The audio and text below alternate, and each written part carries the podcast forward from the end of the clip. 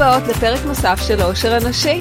יש לי תחושת בטן שהיום הולך להיות פרק מעניין במיוחד. אני שמחה לארח היום את עמית גנור, דיאטנית קלינית מוסמכת ומנוסה, בעלת ותק של 30 שנה, שהתמחתה בכל תחומי התזונה והדיאטה ומכהנת כמנכ"לית עמותת עתיד, שהיא באופן לא מפתיע עמותת הדיאטנים בישראל. עמית כתבה את הספר תזונת המעגלים הנשית, בו היא מציעה גישה הוליסטית, המתייחסת לתחנות בחייהן של ילדות, נערות ונשים כבעלות צרכים תזונתיים משתנים. כן מאזינות יקרות, אנחנו שונות ביולוגית, אישה היא לא גבר למרות שרובה המכריע של הרפואה עדיין מתבסס על מחקרים שנערכו על הגוף הגברי. בספר, תזונת המעגלים הנשית, היא מחלקת את מעגל חיי האישה למספר תחנות ינקות, ילדות, גיל ההתבגרות, גיל הפריון, ההיריון, ה perimenopause, ה menopause עצמה, וגיל הזהב. מסתבר שבכל אחת מהתחנות לאישה יש צרכים תזונתיים אחרים. היי עמית, מה שלומך? תודה, תודה מאיה, מה שלומך אני מצוין, יש לי המון המון שאלות, אני אשתדל להתאפק. אוקיי. נראה לי שמדברים על תזונה זה תמיד מעניין את כולם ללא יוצא מן הכלל. לגמרי, זה הנושא הכי חם תמיד בכל שולחן, בכל שולחן שישי, בכל, אה, בכל אירוע חברתי. אז את אף פעם לא צריכה לדאוג אה, שלא יהיה לך על מה לא, לדבר ברור, עם האורחים. בדיוק, בדיוק, לגמרי, אין, אין מה לדאוג. כבר יתרון, אז קודם כל אני חושבת שתזונה זה תחום אה, מרתק וחדשני, וכל פעם מגלים בו תובנות חדשות, והוא מתפתח, אבל מה הסיבות שהביאו אותך לכתוב את הספר ולהגיע למקצוע הנהדר הזה והמעניין הזה? אוקיי, אז קודם כל, באמת, אה, אם ככה נחזור אחורה בזמן, אז אה, אני בכלל התחלתי בלימודי ביולוגיה וגמרתי תואר ראשון בביולוגיה בעברית בירושלים. התחלתי לעבוד במעבדה עם, אה, עם עכברים, הייתי צריכה לעשות להם כל מיני ניסויים כאלה ואחרים. אוי. אבל כן, אפילו לא, אני לא אומר כאן מה עשיתי, אני לא מאמינה שעשיתי את זה. לא, לא, לא עמוד בזה. כן, כן. בכל מקרה, אני הבנתי מהר מאוד שאני צריכה צריכה לעבוד או להמשיך את הלימודים האקדמיים שלי, את העבודה עם אנשים ולא עם עכברים ומבחנות. באמת הלכתי ועשיתי לימודי הסבה לתזונה, ומה שאני רוצה להגיד שהתחום הזה הוא מאוד מאוד מתפתח מחקרית, מחקרית בפן של, של הרפואה, בפן של המחלות, וכמובן בפן של תזונה, של תזונה בריאה, בפן של תזונת ספורט, זאת אומרת היום יש לנו בעמותה, כמו שאמרת, אני מנכ"לית העמותה, יש לנו 28 פורומים של דיאטנים בנושאים שונים, זאת אומרת 28 התמחויות, זאת אומרת, תביני כמה המקצוע הזה רחב, מפגים ודרך ילדים וסוכרת וגסטרו עד באמת עד, עד אונקולוגיה וגריאטריה ובריאטריה ו... name it, תספרי 28 תחומים, אנחנו שם. אז באמת התחום הוא כל כך מרתק, הוא באמת נוגע בהרבה מאוד תחומי חיים, גם בבריאות וגם בחולי, וזה באמת נורא מרתק. ואם אה, ככה אני אחזור לשאלתך, מה, מה הביא אותי לכתוב על אה, תזונת המעגלים הנשית, או על תזונה מגדרית בעצם, כי מה אני באה ואומרת, אה, יש הבדל בין תזונה לנשים ותזונה לגברים, ובואו בוא, בוא נעלה את זה לשיח הציבורי, בואו נעלה את זה לשיח המקצועי, הרפואי, את יודעת, לכל שמתעסק בתחום הזה של, של תזונה. ככה, איפה נפלו לי הסימונים? אז כן. זה קרה שהייתי לפני בערך 11 שנה בשנת שבתון עם בעלי ומשפחתי בסטנפורד בפאלו אלטו בקליפורניה. ולקח, ולקחתי קורסים בנושא של אה, רפואה מגדרית, ואחת ההרצאות היו של ג'ון גריי, ג'ון גריי כתב את הספר נשים מנהוג הגברים ממאדים, הוא מטפל זוגי בהכשרתו, והוא באמת דיבר על ההבדלים המגדריים בתפיסה שלנו את הזוגיות, אה, מה האישה רוצה לעומת מה גבר רוצה וכן הלאה וכן הלאה. ויצאתי, אני זוכרת, מההרצאה שלו ואמרתי, רגע, כולם מדברים פה על רפואה מגדרית מכל ההיבטים, ההיבטים הנוירולוגיים, הפיזיולוגיים, ההתנהגותיים, הפסיכולוגיים, ומה קורה עם תזונה? מה, מה שם? ובעצם שם זה היה האסימון שירד, שאני צריכה להתחיל ו- ולקרוא יותר ולחקור יותר את הנושא של תזונה מגדרית. עכשיו, אם תסתכלי על תזונה מגדרית באופן כללי, אני רואה אותה, זאת אומרת, תזונה שהיא מיוחסת למגדר, על הרצף שבין תזונה לכל, תזונה לכולם אותו דבר, כן, עם התייחסות כמובן בהתאם למחלות, בואו בוא ניקח את האוכלוסייה הבריאה, לבין רפואה פרסונלית. אנחנו יודעים שיש היום את, ה, את הניצוצות החד, הראשונים של רפואה פרסונלית, זה אנחנו רואים היום ב, בכל המיזם שנקרא Day 2, שהוא מבוסס על מחקר שנעשה במכון ויצמן, שאמר, אה, היום אפשר לדעת אה, על פי המיקרוביום, על פי החיידקים בגופו של האדם, החיידקים הטובים, אוקיי? על פי הפלורה, על פי אוכלוסיית החיידקים הטובים, לא הפתולוגיים. שנמצאים במעיים, כן? כן, כמובן, נמצאים במעי הגס. אפשר לדעת איך את תגיבי בעליית הסוכר למזונות, למזונות כאלה ואחרים, אוקיי? זאת אומרת, אני יכולה לקחת את המיקרוביום, דגימת צואה, לעשות איזה ריצוף גנטי, והיום באלגוריתם שהם מצאו, הם יכולים להגיד לך, מאיה, את אוכלת פרוסת לחם, היא תעלה לך את הסוכר ב-X, עמית, את אוכלת פרוסת לחם, היא תעלה לך את הסוכר ב-Y. זאת אומרת, אם פעם למדנו ש, שפרוסת לחם פחות או יותר מקפיצה או מעלה את רמות הסוכר ברמות מסוימות, היום אנחנו יודעים לעשות את זה מאוד מאוד אישי. אינדיבידואלי, ומה שטוב לך לא הבנ, טוב לי. הבנתי שההשפעה של החיידקים היא כל כך חזקה, שיש אפילו השתלת צואה, כמה שזה אולי אה, מרתיע להגיד, שמשפיעה מגוף אחד לגוף שני. לגמרי, לגמרי, ואם נדבר רגע טיפה, נפתח על השתלת צואה, אז באמת אה, המחקרים היום מדברים על טיפול בזה במחלות, אה, במחלות דלקתיות, יש מחלה דלקתית שאי אפשר להיפטר ממנה, שבאמת משתמשים בהשתלת צואה, רק נסביר למאזינים שבהשתלת צואה זה לוקחים את הצואה, אבל כמובן עושים לה עיבוד. עיבוד, מוצאים את כל הדברים הקונוט... בקונוטציה הכי לא נעימה שיש, מוציאים הכל ושמים את זה, ב... את החיידקים, באמת ממצים, שמים את זה בקפסולות לבנות, באמת משתמשים בזה ממש בפן הרפואי, ממש מצילים אה, אנשים שחולים במחלות מסוימות. דרך אגב, גם באותה הרצאה אתמול. קודם כל, אני מודה לך על התיאור הנחמד הזה, כי אני דמיינתי את זה בצורה די דוחה. אה, לא, לא, לא, לא, זה פשוט לקחת כדור לבן, את לא רואה כלום, לא מרגישה כלום.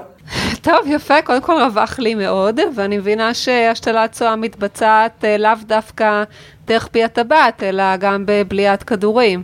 הבנתי נכון? כן, יש גם זילוף של התמצית הזאת דרך אה, פי הטבעת, אבל יש כדורים, זאת אומרת, תלוי כמובן בטיפול שנעשה, אבל זה גם יכול להיות בכדורים. נעשה מחקר לא מזמן אה, על ידי פרופסור איריס שי, דיאטנית, מבן גוריון שבנגב, באוניברסיטת בן גוריון שבנגב, ומצאה שאנשים שיורדים במשקל, אתם יודעים שאחרי כל ירידה של במשקל יש תהליך שנקרא gain weight, זאת אומרת תהליך של חזרה במשקל, זה לא יורד לגמרי, אנחנו יש לנו אחרי כמה חודשים לצערנו קצת עלייה במשקל, והיא רצתה לפצח את, התקופה הזאת, היא לקחה מיקרוביום, היא לקחה דגימות צואה של אנשים שירדו במשקל, זאת אומרת בזמן שהם ירדו במשקל, לקחה את המיקרוביום, עשתה מהם כדורים, אוקיי? כדורים של חיידקים שלהם עצמם בתקופה שהם ירדו במשקל, ונתנה להם בתקופה שהם התחילו לעלות במשקל. וראה זה פלא, הם לא עלו במשקל, זאת אומרת הם שמרו על ההישג של ירידה במשקל. זאת... זה אומר שאולי למיקרוביום יש קשר ישיר לפסיכולוגיה או לרגשות שלנו, או לעמידות שלנו. ברור שהוא קשור להמון דברים. זה הנושא הכי חכם היום ברפואה.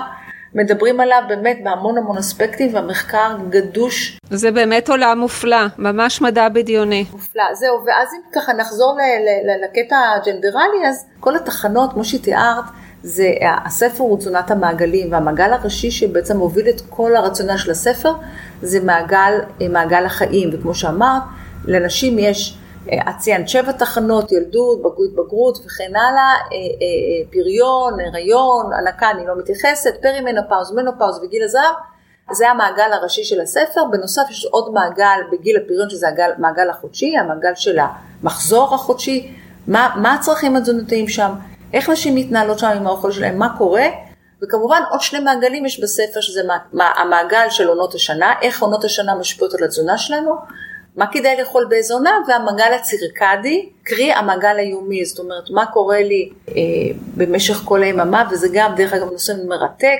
כל הנושא של השעון הביולוגי, מתי לאכול, איך לאכול, ויש כל הזמן מחקרים שמתווספים לנו, לידע שלנו בתחום הזה של המעגלים. של המעגל הצירקדי. אז אם כבר מדברים על הספר, אני ממליצה בחום על הספר. הספר אה, הוא לא ספר אה, דיאטה קלאסית, הוא נותן אה, א', סיפורים מעניינים על מטופלות, ולא רק אה, על מה הם אכלו, אלא על הדרך שבה הם התגברו על הקשיים והצליחו להשיל אה, משקל ולשנות את התזונה שלהם.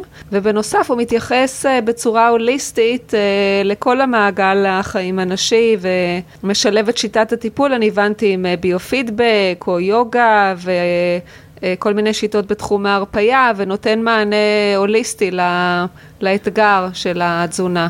אני חושבת שאת באמת נגעת אה, במילת המפתח של הספר ושל הטיפול שלי בכלל, שהוא טיפול, טיפול הוליסטי, והכוונה היא לא אלטרנטיבי, בואו נעשה, בוא נעשה רגע את ההפרדה שאנשים לא יתבלבלו, זה לא המילה הוליסטי המילה אלטרנטיבי, אני לא דיאטנית אלטרנטיבית, אני לא נטורופטית, אני דיאטנית קלינית, ובשביל להיות דיאטנית קלינית, ככה אני פותחת סוגריים, שאנשים ידעו שזה לא כל אחד שקורא לעצמו אה, אה, מטפל אה, תזונתי, קואוצ'ר בתזונה, זה לא, זה לא אומר שהוא דיאטן קליני, בשביל להיות דיאטן קליני אתה צריך ללמוד שלוש שנים במוסד להשכלה גבוהה באוניברסיטה מוכרת על ידי המל"ג, צריך לעבור חצי שנה סטאז' בבית חולים ולעבור מבחן ממשלתי, לקבל תעודת רישיון כמו לרופאים, יש לנו, יש לנו רישיון, יש לנו תעודת רישיון עם מספר רישיון וכן הלאה. עכשיו, ההוליסטי, הכוונה באמת ש...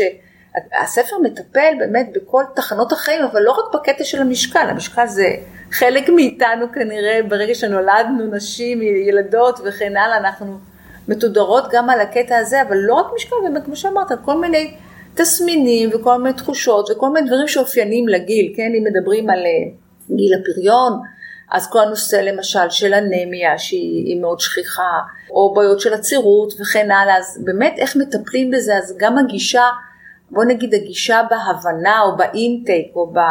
שאנחנו קוראים בלשון, בלשון שלנו אנמנזה, בריאיון שאנחנו עושים למטופל, למטופלת, איך אנחנו מבינים באמת מה היא צריכה ואיך היא צריכה ומה הבעיות שלה, ובאמת לקשור את כל, את כל הנקודות באנמנזה, בריאיון האישי, כדי באמת להבין מה הבעיה ואיך לפתור את הבעיה, ובאמת לא תמיד זה רק תזונה, לפעמים זה תזונה, לפעמים זה תזונה יחד עם, אה, לצורך העניין, אה, להפנות לרופא מומחה, או לפסיכולוג, או לשיטת ביו-פידבק, או באמת אה, המלצות על יוגה והרפייה.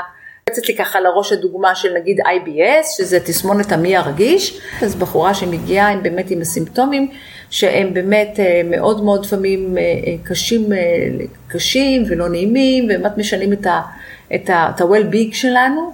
אז אין ספק שחלק מההמלצות התזונתיות, כמו שהיום משתמשים נגיד ב-IBS זה ה-FODMAP, זה דיאטה מיוחדת לאנשים שסובלים מתסמונת המעי הרגיש, גם באמת אה, להציע שיטות של הרפייה, כמו שאמרת, של יוגה או, או מדיטציה, כל הדברים הם באמת מה, מה, מה, מהעולמות האחרים, או פעילות גופנית שהיא, שמרגיעה, שחייה וכדומה, לא משנה, שיאצו, ווצו, לא משנה מה. הרעיון הוא באמת להסתכל על האישה על הנערה, על האישה, בכל, בכל תקופות החיים שלה בצורה הוליסטית.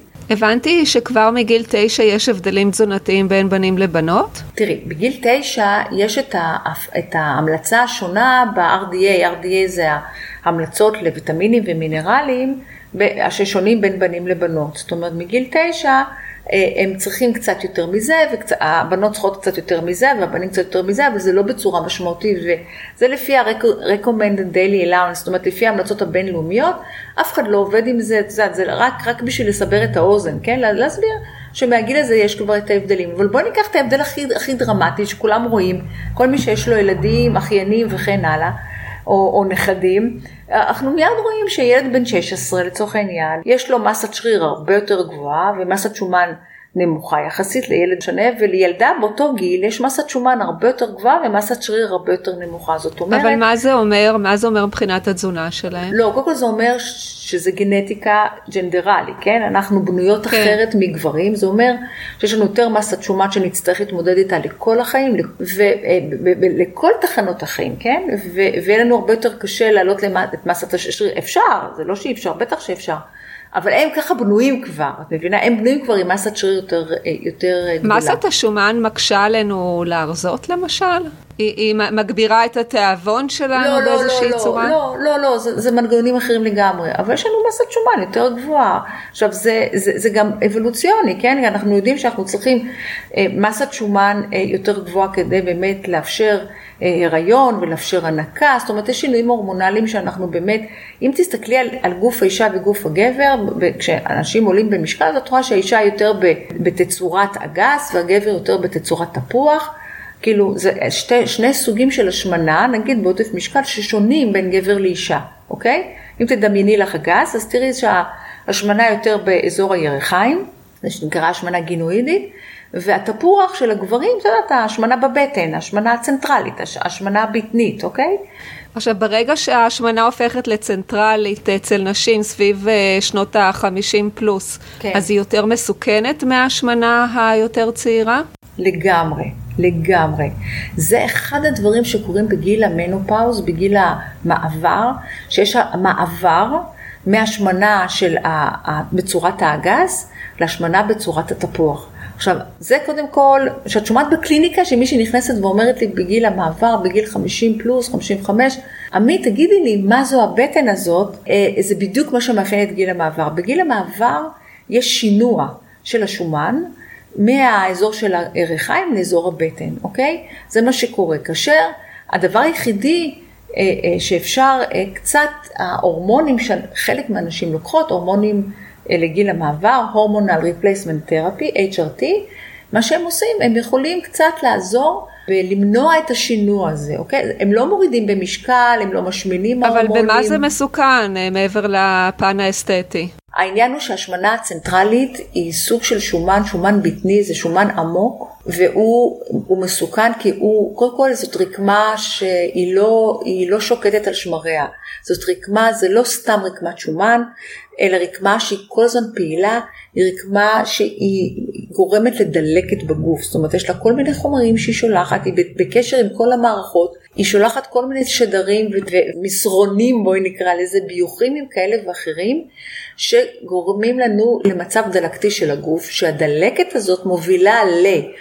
מחלות לב וכלי דם, מובילה לטרשת עורקים. דרך אגב, אם רק נלך אחור חצי שנה ונראה בקורונה, שהרבה יותר נשים בהשמנת יתר חלו בקורונה וגם מתו מקורונה. חייבת להגיד לך שאני ראיתי את זה בטלוויזיה, וראו פשוט שהמאושפזים, רובם, סבלו מעודף שומן, אבל זה לא מסוג הדברים שנהוג לדבר עליהם, לא נעים, אבל ראו את זה, פשוט ראו את זה. אין מה לא, אה, ממש נעים, וממש נעים להגיד, להגיד חד משמעית, לא באמת, זה לא בקטע של, זה לא אסתטי, זה בריאותי פר אקסלנס. לגמרי. זה להגיד שאנשים, אם הם ירדו במשקל, ובמיוחד מהשמנה בטנית, גם גברים וגם נשים, הם יהיו יותר בריאים, ו- ובאמת הקורונה היא רק דוגמה, כי אנחנו מנסים, אנחנו הסקטור של דיאטנים מנסים באמת לחנך ולהדריך ולייעץ ולהסביר לאנשים שהם צריכים לרדת במשקל לא רק בגלל אסתטיקה, שהם יראו יותר טוב, בגלל בריאות, כי ההשמנה הזאת היא השמנה מסוכנת, היא השמנה שהיא אה, ממש גורמת, אה, לד... זה לא דלקת של מחלת חום, כן, זה, זה דלקת אחרת, דרך אגב, קושרים אותה חוץ ממה שאמרתי, גם למשל עם דיכאון. אם זה מעניין אותך. אומרים באמת? שכנראה, כן, שכנראה המנגנון הדלקתי הזה כנראה גם קשור עם דיכאון ועם כל מיני תופעות אחרות. אז אם אנחנו רוצים להוריד את הדלקת, אנחנו צריכים כמובן להוריד את רקמת השומן ושהיא תהיה כמה שיותר מצומקת כדי שהיא לא, שלא תיצור אותה, את הפלטפורמה הזאת אל הדלקת. ואפשר גם להשתמש בכל מיני, תרצי להיכנס, תזונה כזאת או אחרת בנושא של אה, להוריד דלקת. רפואה מגדרית, נראה לי שהתקבלה בברכה ובזרועות פתוחות וכולם הבינו שיש הבדלים אה, צורניים בוא נאמר בין גברים לנשים. לעומת זאת, אה, מחקר של המוח התקבל קצת ברתיעה מסוימת ואני יודעת שיש אפילו חוקרים שהואשמו בנוירו-סקסיזם ברגע שניסו למצוא הבדלים בין נשים וגברים. איך התייחסו התייחסו בעצם לתזונה המגדרית? הנושא של תזונה מגדרית הוא נורא חדש. בואו נעשה רגע סדר, אז רפואה מגדרית היא משהו של השניים, שניים וחצי עשורים אחרונים, כל נושא של רפואה מגדרית, שמשווה בין גברים לנשים, כמובן לא, לא, לא בנושא של אברי אה, רבייה וכן הלאה, כן? אנחנו מדברים על, באמת על, על, על מערכות הגוף. הבדלים קודם כל במערכות הגוף הזה, הזהות, במוח, בשלד, במערכת העיכול, ויש הבדלים, אם את רוצה ניכנס לזה, הבדלים במערכות הבסיסיות של הגוף בין גברים לנשים. אני מאוד אשמח לשמוע, כן. אז בואי ניקח את מערכת השלד לדוגמה. אה, אז למשל לנשים יש אגן רחב ויישור יתר של הגפיים, ועומס על הברכיים ועל הפיקה בשיעור של פי 2 עד 8 יותר מאשר בגברים. זה, זה אנטומיה, כן? זה דברים שאנחנו יודעים, הבדלים בין גברים לנשים. אצל נשים יש יותר פי שלושה יותר אוסטאופורוזיס, שזה מחלה של הידלדלות העצם, וכמובן אה, סכנה לשברים אה, בקרב נשים. יש לנו פי שלושה שברים בעצם הירך, ב hip, אם את מכירה. כן, שזה קשור לאוסטאופורוזיס? בדיוק. אוסטאופורוזיס היא, היא, אוסטאופורוזיס היא מה שנקרא גורם סיכון לשברים, משום שהעצם מאוד רכה. הידלדלות הסידן וכל הידלדלות העצם מביאה לעצמות נורא רכות, ואז כל נפילה יכולה להסתכם בשבר. שבר ב hip, שבר באגן, בעצם הירך הוא מאוד מאוד מאוד בעייתי, ובהחלט צריך לטפל בו, גם צריך לטפל בו, סתם דוגמה, בשרירים, כי גם השרירים הם משהו שמאוד מאוד תורמים ליציבות, ליציבות שלנו כבני אדם. ואם נעבור רגע על המוח, כמו שאמרת, המוח גם כן הוא, הוא שונה, למשל אצל גברים יש יותר כישורים בתוך ההמיספירה, המוח בנוי משתי המיספירות, אוקיי? אז יש יותר כישורים נוירולוגיים של העצבים בתוך ההמיספירה עצמו, מה, ש, מה שמייצר קורדינציה יותר טובה. לעומת זאת, אצל נשים יש כישורים בין שתי ההמיספירות, זאת אומרת, בין, יש כל מיני תקשורת בין שני החלקים של המוח, מה שמאפשר לנו להיות יותר רב-משימתיות, עם כושר ניתוח אה, טוב יותר ואינטואיציה. כנראה טובה יותר משל הגברים. ועוד דבר מעניין, לגברים יש מרכז דיבור אחד במוח, לנו יש שניים לנשים. הגברים מדברים בממוצע 7,000 מילים ביום, ואנחנו כמה? 21,000. זאת אומרת, פי שלושה. זה לא מפתיע. זה כי יש לנו הרבה מה להגיד, אין מה לעשות. זה לא מפתיע, נכון? אנחנו תמיד לא, לא נחשבות אולי כחופרות או מה, ואפילו המסרונים שלנו, הטקסטים, עשו מחקר וראו שהם ב-50% יותר ארוכים משל הגברים. אנחנו, יש לנו... כן, אנחנו מדברות, והם עושים את זה הכל בקצרה. לטובתנו, שני מרכזי הדיבור הם לטובתנו במקרים אה, קיצוניים של שבץ, אוקיי? כי השיקום הוא יותר מהיר, יש לנו שני אזורי דיבור. אה, מעניין. כן, אז יש לנו יתרון קטן. לעומת זאת, יש לנו נגיד אה, שיעור אוטיזם גבוה פי ארבעה בקרב אה, בנים. לעומת בנות, זה בטח כולם יודעים, ואספרגר פי תשעה, זאת אומרת, שוב, יש הבדלים, משהו בתחלואה, שהוא בהחלט משהו אה, אה, מגדרי לכל דבר ועניין. לגבי המוח, מה שהתחלתי, אה, מה שהתחלת להגיד, אני לא יודעת שמדברים שיש המוח הנשי והמוח הגברי, אז באה פרופסור דפנה יואל מאוניברסיטת תל אביב, שמעתי הרצאה שלה מרתקת, אנחנו ספר... ראיינו אותה בפודקאסט, יש לנו פרק 아, איתה. אז גמרנו, אז אני לא אגיד מילה, אז היא בטח דיברה על המוזאיק בריין, ואתם יודעות הכל, מה זה המוזאיק בריין, זאת אומרת, היא מדברת על זה שבעצם אין מוח גברי ונשי, ויש מוח משולב, שמה שמייצר את, ה, את התגובה הוא בעצם האיבנט, אה, תקני אותי אם אני לא טועה, אבל אה, האירוע בעצם יוצר את התגובה שלנו. אם נהיה יותר נשיים, יותר גברים, ובעצם המוח שלנו הוא מוח מוזאיק, כי הוא מכיל גם וגם, וזה אה, זה, זה דפנה יואל המדהימה. אם נעבור רגע למערכת העיכול, רוב המחקרים נעשו עד שנות האלפיים, נעשו רק על גברים. אז בעצם אה, מחקרים גם הפרמקולוגיים על תרופות, כן? ורק ב-20 שנה, 25 שנה האחרונות התחילו להבין, ב-2003 היו מעט, היו איזה 13 אחוז מחקרים שהם, שהיו גם על נשים וגם על גברים. אז אם דיברנו על הקטע של, ה, של התרופות, אז בגלל שקצב הזמן שעובר למזון אצל נשים הוא ארוך יותר, אז באמת התחילו לחשוב שאולי נשים צריכות מינון קטן יותר של תרופות. וזה באמת היום, את יכולה למצוא את זה רק בתרופה אחת, ה-FDA אישר רק תרופה אחת אה, במינון אחר לנשים וגברים, וזו תרופה שנקראת אמביאן, תרופה לשינה, והיא במינון הרבה יותר נמוך לנשים מאשר לגברים. שזה מדהים, מה זה אומר נכון. שכל שאר התרופות אה, צריכות אה, בדיקה מחדש? אה, לחלוטין, זאת אומרת, היום את הולכת לרופא משפחה, אה, אה, אם יש לך איזושהי דלקת ואת צריכה לקבל אנטיביוטיקה, את מקבלת בדיוק כמו של אה, בן זוגך, נכון? אין, אין שום הבדל אה, בין גברים לנשים, לא בתרופות, לא באנטיביוטיקה, לא, ב, לא בכדורים, בכלל, בכל, בכל הנושא של הפרמקולוגיה, אין שום הבדל, אז... זה בהחלט אה, מקום למחקר, כרגע אני, לא, אני אישית לא יודעת על מחקרים שנעשים. זה כאב ראש לא קטן אה, נכון. להעביר, לעשות עוד פעם מחקר ולהעביר את כל הגנום של ה-FDA. בדיוק, אז לכן, אה, את יודעת, הם נשארים במה אכפת להם. ברור לך שיכול להיות שאנחנו פשוט באמת צריכות הרבה פחות, וזה משהו שהוא מאוד מאוד, מאוד מעניין, כן?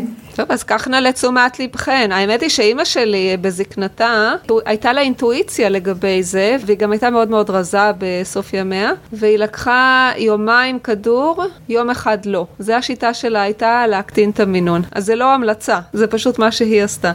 ועוד דבר נורא מעניין בהבדל בין נשים לגברים, זה למשל האנזים אחראי על פירוק האלכוהול. אה, יש לנו פח, פי חמישה פחות את האנזים הזה לנשים מאשר לגברים. זאת אומרת, ומה שיכול להסביר אולי את התופעה של נשים משתכרות מהר יותר מגברים. כי פשוט אין לנו את האנזים, יש לנו, אבל ברמה נמוכה פי חמישה. וזה משמעותי מאוד.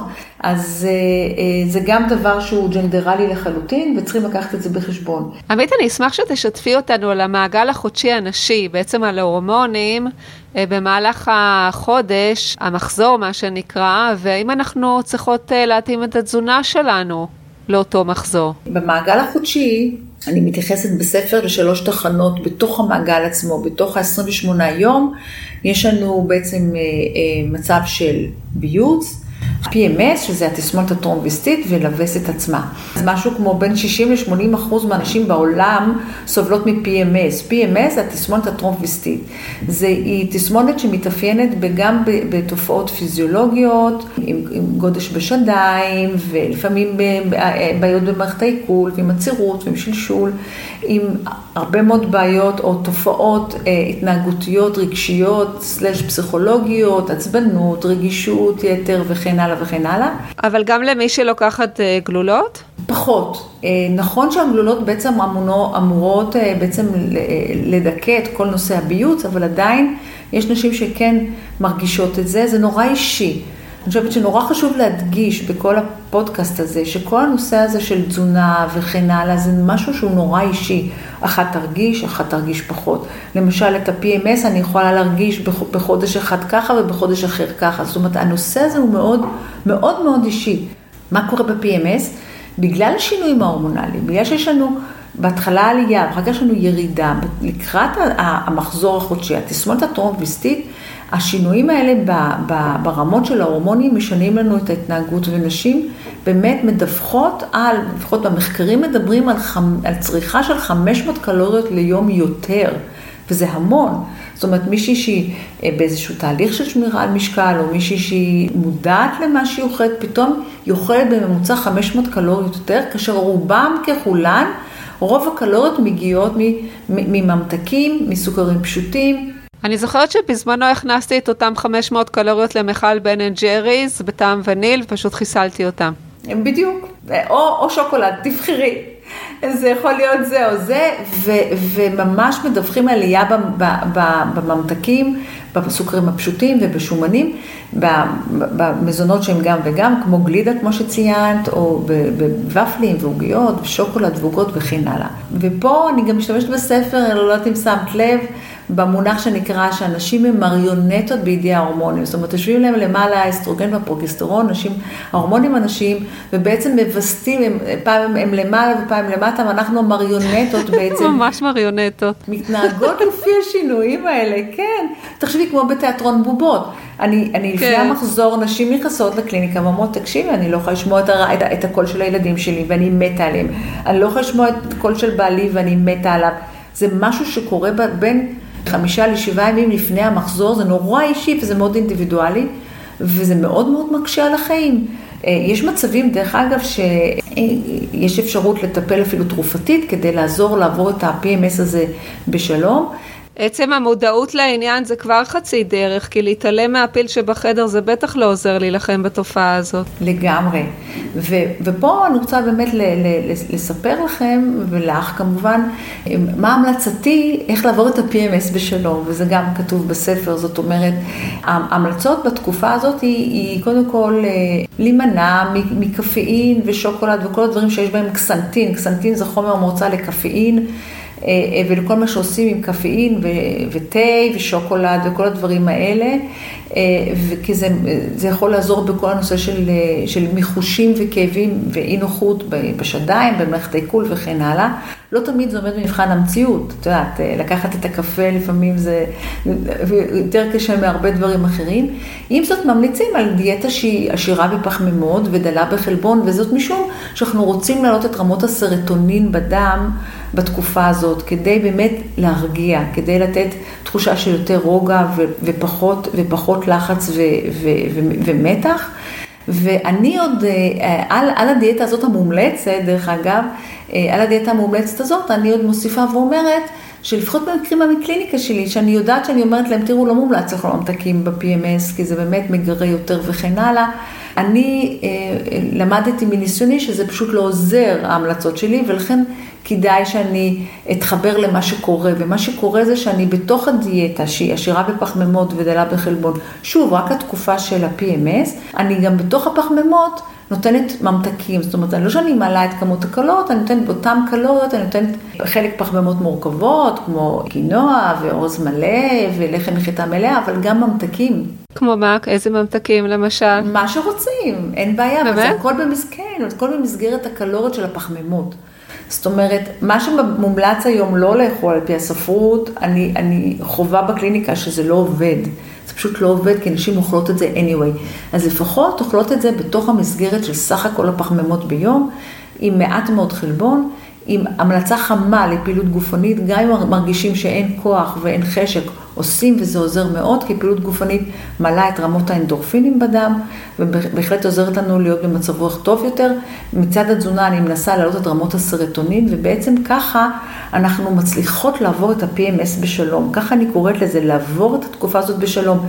כי אם אני אוכל 500 קלוריות ביום אקסטרה, אני לא אצליח לשמור על המשקל שלי בסופו, עם קבלת המחזור. והתסכול הגדול מאוד. אני מספרת לך פשוט מניסיון של הרבה מאוד שנים שאני רואה את הנשים האלה שמגיעות ולא מצליחות להתמודד ולעבור את ה-PMS בשלום. את אומרת בעצם אל תהיה צודק, אה, תהיה חכם. אבל איך זה מסתדר עם הבריאות? הדיאטה צריכה להיות רב פחמימות ודלה בחלבון. עם מעט שומן, אבל בתוך הפחמימות המורכבות אני, אני נותנת את החלק מהם לפחות ממתקים. זאת אומרת, במקום אה, קינוע, באמת כאילו שזה יותר בריא, אני נותנת משהו שהוא לא בריא, אבל לתקופה מוגבלת, כדי באמת לתת מענה ל crave הזה של, של המתוק. מה שמאוד מעניין וקורה לנו, שעם קבלת הווסת, עם, עם, עם הדימום, יש ירידה או, או ממש כבמטה קסם, נגמר ה crave הזה.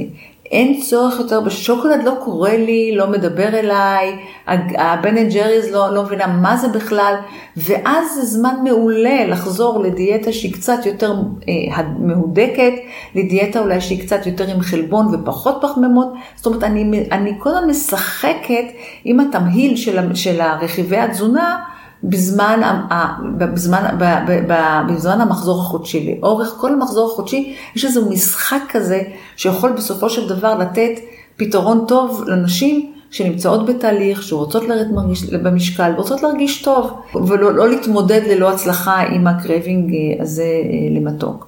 יש עוד נושא, אם תרצי להיכנס אליו בנושא של ה-PMS, של עלייה במשקל בתקופה הזאת, שזה באמת, לפעמים יש נשים שהן אה, רגישות למלח, למלח, לנתרן הכוונה, והן עולות במשקל אפילו בלי, אה, בלי לדעת שזה בגלל עצירת של נוזלים, וכמו שמגיע המחזור, אה, הכל יורד ונסוך אה, חיוך על פניהן. זאת אומרת, אנחנו בהחלט מבינות שזה היה רק נתרן ולא, ולא רקמת שומן. ועם זאת, אם אני כבר יודעת שזאת הבעיה, אני בהחלט יכולה לתת דיאטה שהיא דלה במלח בתקופה הזאת, ואז אה, אני בעצם מונעת את, ה, את המיסוך הזה של עצירת המים, שרואים את זה במשקל כמובן. וואו, מעניין, ממש. את בספר מדגישה שההצלחה של הדיאטנית תלויה ביכולת שלה להעצים את כוחות הנפש של המטופלת. אה, אני מצטטת מהספר.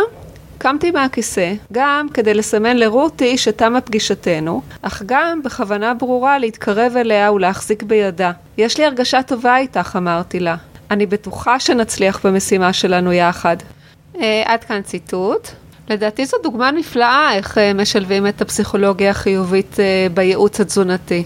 אה, פסיכולוגיה חיובית זה אחד מתוך הרבה מאוד אה, דברים או אה, כיוונים שקיימים בפסיכולוגיה בכלל, ואני חושבת שזה לא רק פסיכולוגיה חיובית, זה כמובן דוגמה לפסיכול, לפסיכולוגיה חיובית, וזו דוגמה, אני חושבת, לאמפתיה פר אקסלנס. זאת אומרת, היכולת שלנו, של המטפלים, של הדיאטנים והדיאטניות, באמת לעשות או לייצר אמפתיה מאוד גדולה עם המטופל. אמפתיה כמו שקוהוט, הפסיכולוג קוהוט טבע בהגדרה שלו את אמפתיה, זה היכולת שלי באמת להתחבר למטופלת ולהבין את כל צרכיה, להבין את המקום שהיא נמצאת בו מצד אחד, מצד שני לא, לא להזדהות איתה, אלא למשוך אותה לכיוון של פעולה, לכיוון של אה, לצורך העניין פה לעידוד, לרתום אותה לרעיון. אני חושבת שאחת ההצלחות של דיאטניות או דיאטנים טובים, זה באמת היכולת שלהם להוציא מטופל מהחדר ולתת להם את התחושה שהם שהם שם, שהם עושים את התהליך, כי ההמלצות וכל הידע המקצועי הוא מאוד חשוב, כל הגיידליין בכל תחום שלו יהיה כן, מאוד אבל, חשוב. אבל הקושי זה היישום, תמיד כשאתה הולך, אני אומרת לך מנקודת מבט של המטופלת, שאתה תמיד מרגיש צורך קודם כל אה, להתנצל, כי זה ברור שלא עמדת במשימה במאה אחוז, כי תמיד צריך להצטדק, או... אז, בוא אז... נאמר, כשאתה בא לדיאטנית... כן. אתה תמיד, תמיד מלווה uh... בתחושת כישלון, כי זה אף פעם, היישום הוא אף פעם לא יהיה במאה אחוז. אני מסכימה איתך לגמרי, ואני חושבת שאני מנסה בספר להסביר את, ה, את, התורה שלי, או את האני מאמין שלי, ובצורת הטיפול. זאת אומרת, אני מנסה באמת בכל מיני דרכים אה, לייצר אה, סוג של מוטיבציה. אם זה, אם זה באמת עבודה מ, מ, מלקחת, אה, את יודעת, חלקים מה-CBT ומה-DBT ומה-Positive Psychology ומקצת מ-NLP, החוכמה היא היום, אני חושבת, להשתמש בכל כך הרבה שיטות. ולכל אחד זה מתאים משהו אחר, ובכל קונסטלציה זה, זה דברים אחרים, ואם את לומדת להכיר את המטופלת שלך מאוד מאוד טוב ולעומק, את תדעי מתי להשתמש ותדעי איך להשתמש. אני חושבת שאפילו, מה שהדוגמה שנתת מהספר, זה, זה, זה חלק מהקליניקה, זה, זה הכל סיפורים אמיתיים. זה, זה משהו שאני עושה, זה משהו שאני נוגעת, אני נגיד אה, נוגעת בכתף ומלווה לדלת. למשל, אני יכולה לעמוד מאוד קרוב כשאני שוקלת את המטופלת ואני יכולה להגיד מילה, מילת עידוד, מילת של חוזקה, זה דברים שבאים לך באינטואיציה, באינטואיציה שלך, אבל זה הכל מבוסס על הרבה מאוד שיטות אה, טיפול כאלה ואחרות מתחום הפסיכולוגיה. אני חושבת שדיאטן או דיאטנית שבאמת רוצים להצליח בטיפול עם אנשים חייבים לקבל את כל ההכשרה הזאת, שהיא לצערי כרגע לא נמצאת בסילבוס של, של האקדמיה שאנחנו לומדים תזונה. התארים שלנו הם בסיינס ולא בטיפול, אבל יש כבר תארים שניים בתזונה שהם עם, עם דגש גדול על הטיפול ההתנהגותי. כי לפעמים צריך ממש אה, להמיר אה, דת אחת לדת אחרת אה, של המטופלת, לא? אישה, נאמר שמבחינתה טעם החיים זה שוקולד וקינוחים, איך אפשר בכלל לשכנע אותה שטעם החיים יש גם בפעילויות, שמשלבות חושים אחרים למשל, חוץ מחוש הטעם. לגמרי, צריך גם להתגבר על התנגדויות מובנות, הם נטמעו במשך שנים, הרי מגן הילדים משכנעים אותנו שסוכריות זה שמחה. ואין חגיגה בלי עוגה. לגמרי, את כל כך צודקת. אני חושבת שנגעת פה באחד המוקשים העיקריים של כל, של כל הנושא של טיפול תזונתי באשר הוא. זה לא משנה אם זה בנשים, במעגל החיים כזה או אחר. כל... בכל תקופה, בכל תחנה יש הרבה מאוד אה, בעיות איך להניע מטופל, איך לרתום את המטופל או את המטופלת לעשות את המעשה. ואני חושבת שנדרש פה א', הרבה אה, גם ניסיון וגם ידע, ובאמת, אה, באמת אנחנו חייבים, אנחנו הדיאטנים חייבים לקחת מהעולמות האחרים כדי, א', לא ליצור את התחושה שאמרת אותה בפתיח עכשיו, של השאלה הזאת, שמגיעים לדיאטנים תמיד בתחושת התנצלות. ממש לא. אני, אני לפחות לשיטתי, מקבלת את המטופלות פה, ולפחות בניסיון שהאווירה של, ה, של, ה, של החדר הטיפולי, המרווח הטיפולי, המפגש הטיפולי הזה יהיה מאוד מאוד נעים, מאוד מאוד בטוח, מאוד מאוד מקום אה, מאפשר, מקום שאפשר להגיד פה את כל הדברים, גם אם הם קשים, גם אם לא, לא נעימים, ובטח לא ממקום של שיפוטיות. אני חושבת שאחת הבעיות היא הנושא של השיפוטיות, כמו שאמרת, אנחנו בעצם צריכים ל, ל, ל, לשנות הרגלים ותפיסות מקדמת דנא, מגיל, מגיל אפס, שאימא רוצה לתת לילד שלה איזשהו פרס, היא נותנת לו ממתק, כן, לצורך העניין הזה. זאת אומרת, ההתניות האלה, זה לשבור התניות, זה בהחלט משהו מאוד מאוד מורכב. עם זאת, אה, אני מאוד אופטימית, ואני חושבת שאנחנו מצליחים לעשות דברים כאלה, ולפעמים באמת נדרשים עוד אנשי מקצוע, אבל אם אפשר לעשות את זה ממש לבד. עם טיפול שהוא באמת לוקח יותר מחודש. צריכים להבין שטיפול תזונתי באשר הוא, הוא טיפול ארוך, הוא long term, הוא ארוך, ארוך טווח, זה לא משהו של את מקבלת תפריט ואת עושה את זה. כי אם הייתם מקבלת תפריט ואת עושה את זה, אז באמת, לא, לא, הרבה מאוד מחלות שהן קשורות לתזונה לא יקוימות, השמנה שהיא מגיפה בינלאומית לא הייתה קיימת, אבל זה לא עובד ככה. אז לכן אנחנו צריכים אה, לעשות טיפולים שהם קצת יותר ארוכים, שהם בהחלט, הם מנסים להפנים, אני מנסה להפנים למטופלת שלי את, ה, את הרגלי החראים וליצור מתוך תוכה, לא בגלל שאני אמרתי, אלא שהיא תגיד, ואת יודעת מה, יש לי סיפור מדהים. סיפור מדהים לדבר הזה, ממש. וואלה, אז נשמח לשמוע. יש לי מטופלת עם עודף משקל, בחורה צעירה, ממש טרום סכרת, זאת אומרת, היה לה סכרת הריונית, באחד, כן, היא, היא ממש, את יודעת, פסע, מה שנקרא, תיק, עוד רגע ואנחנו בסוכרת. אה, והחליטה שהיא עושה מעשה והיא רוצה לרדת במשקל. דרך אגב, עם היסטוריה של ירידה במשקל אה, די, די מסיבית של 30 קילו בגיל מאוד צעיר, זאת אומרת, יש איזה את ה... שאנחנו קוראים אפקט היו-יו, של עלייה של 30 קילו, אחר כך ירידה של 30 קילו וכן הלאה, בעבודה אינטנסיבית חד שבועית. זאת אומרת, צריכים באמת גם להבין שהדברים האלה הם צריכים להיות הם, הם, הם, מוזנים ו, וצריכים לדבר אותם, והם צריכים להדהד אצל, אצל המטופל, המטופלת. כל שבוע, זה לא יכול, את באה פעם בחודש, כאילו זה לא... כן, זה לא, כי זה, זה, לא זה. מדובר פה בביטחון uh, שוטף, כמו שאומרים בצבא, כי אנחנו הרי מוקפים באויבים uh, בסופר, במסעדות, ממש. במקרר של עצמנו. ממש, וזאת הייתה מטופלת שהיא הייתה אכלה לא מסודר, ואכלה כל מיני אכילה נשנושית. זאת אומרת, אתה יודע, פה חוטפת, פה חוטפת, מה זה נשנושית? שכל הזמן אני, אני מקשקשת, אני מנשנשת, אני זה, לא כן, מסודר. תוך כדי. זה, תוך כדי, ובעיקר, ובעיקר פחמימות. אה, מה שמאוד מאפיין הרבה נשים, כן? מאוד אוהבות פחמימות, בצקים אה, מסוגים כאלה ושונים וכן הלאה וכן טוב, הלאה. זה טעים, אין מה להגיד. אה, לגמרי, לגמרי, אני מסכימה לגמרי, ובתהליך של משהו כמו שלושה חודשים, אה, היא יורדת במשקל, היא לא יורדת עשרה קילו בשבוע, היא יורדת ממוצע חצי קילו בשבוע, שזה נפלא ועוד פעם נפלא.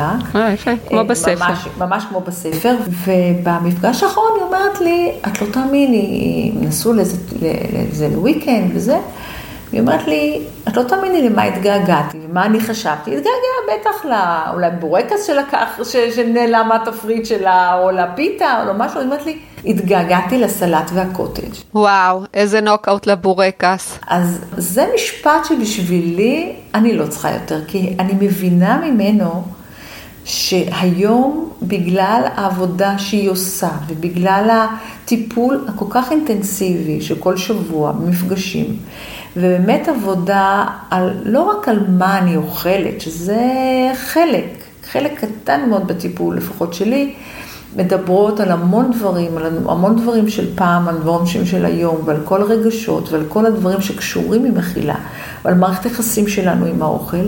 אני מבינה שיש באמת שינוי אמיתי, כי אחרת זה לא היה יוצא ממנה. הייתי כל כך מאושרת לשמוע שהיא מתגעגעת למשהו שעושה לה טוב, כי מתגעגעים למשהו טוב, כן? לא לאיזה... אם הייתה אומרת לי, אוי, שכחתי לאכול את הסלט, זה מהקוטג', נו. אם אני מתגעגעת, זה למשהו כן, טוב. כן, היא מצאה את הדברים היא המשמחים. מצאה את הדברים ו- המשמחים, בדיוק. והיא היא, היא, היא מרגישה, תעזבו רגע את המשקל בצד, אז שימי את זה בצד רגע, היא מבינה היום שזה משמח אותה לא פחות. ואת יודעת מה, דבר, עוד, עוד משפט נורא מעניין שאנשים אומרים לי בקליניקה, ש, שברגע שהם עוברים, הם, הם משנים את התזונה שלהם לתזונה בריאה. מה זה בריאה? שיש לה יותר ירקות ופירות, שיש בה יותר קטניות, שיש בה פחות junk food, שיש בה פחות ממתקים, שאין בה סוכר. הם נהנים מההרגשה הטובה בטח. ממש, והם אומרים, כשהם אומרים אני מרגיש יותר טוב. אני יכולה מאוד להזדהות. אני לא מבינה את כל האנשים האלה שסופרים צעדים וסופרים קלוריות. למה זה טוב? תרגיש שזה באמת מה שאתה רוצה. תבין לעומק שזה באמת יותר בריא ומשמח יותר מאשר להרגיש אה, נורא עם, ה... עם בצקים האלה. בדיוק. אז, אז תשימי רגע בצד עם אנשים שלא יכולים לאכול בלי סוף פחמימות, שזה ממש לא, לא טוב להם ומזיק להם, כן, תלוי במקרה וכן הלאה. אבל אני אומרת שאתה מצליח להביא אנשים לומר שהם אוכלים, הם אוכלים אוכל בריא והם מרגישים טוב מזה, אני חושבת שבזה דיינו. אין, אין סיפור גדול מזה להביא בן אדם לומר שהוא, שהוא אוכל בריא הוא מרגיש טוב. זה בביוכימיה ובמטבוליקה זה בטוח, בפיזיולוגיה זה קורה. זה קורה כי אנחנו יודעים, והעבודת מאסטר שלי הייתה על, על מטופלים ומטופלות, טרום סכרת, שהורדתי אותם במשקל, ואני יודעת שתוך שבוע, זה היה עבודת המאסטר שלי לפני 20 שנה, שתוך שבוע, ברגע שהם יורדים במשקל ולו במעט, ב-200-300 גרם, כל העמידות לאינסולין משתפרת, כל המטאבוליזם של סוכר נהיה טוב יותר, ו- וזה בתוך שבוע קורה, זאת אומרת, מבחינה מטאבולית, אני יכולה להגיד לך, זה קורה, כן? אם אני מצליחה להביא בן אדם גם להרגיש את זה, אז באמת, יודעת, אנחנו שם, ניצחנו. וואו, ניצחון הירואי ומעורר השראה. אז עמית, תודה רבה על פרק מקסים. שוב ממליצה בחום על הספר הנפלא, תזונת המעגלים הנשית. הספר קולח ומלא בסיפורים מהקליניקה. אה, אני בטוחה שכל אחת תוכל למצוא שם אה, את תחנת החיים הנוכחית שלה, בהווה, אולי בעתיד, אולי של אה, הבת או הנכדה. אז שוב תודה, עמית. תודה רבה, מאיה, היה לי לעונג. אז המון המון תודה על ההזמנה להתארח אצלכם, ו... ותודה על הרעיון הזה, על הפודקאסט הזה. אז uh, עד כאן פרק נוסף של עושר הנשי. מזכירה לכל מאזינותינו ביוטיוב לא לשכוח ללחוץ על כפתור הרשמה למנוי שנמצא מתחת לסרטון משמאל בצבע אדום. רק לחיצה, לא נדרשת שום הקלדה נוספת ובטח שלא מדובר על מנוי בכסף, אלא רק על מעין הוספה למועדפים, וכמובן לא לשכוח לעשות לייק אם אהבתם את הפרק, אז להתראות בפרק הבא של העושר הנשי. ביי עמית, הרבה בריאות. תודה רבה מאיה, כל טוב, ביי ביי. כל טוב, להתראות, ביי ביי.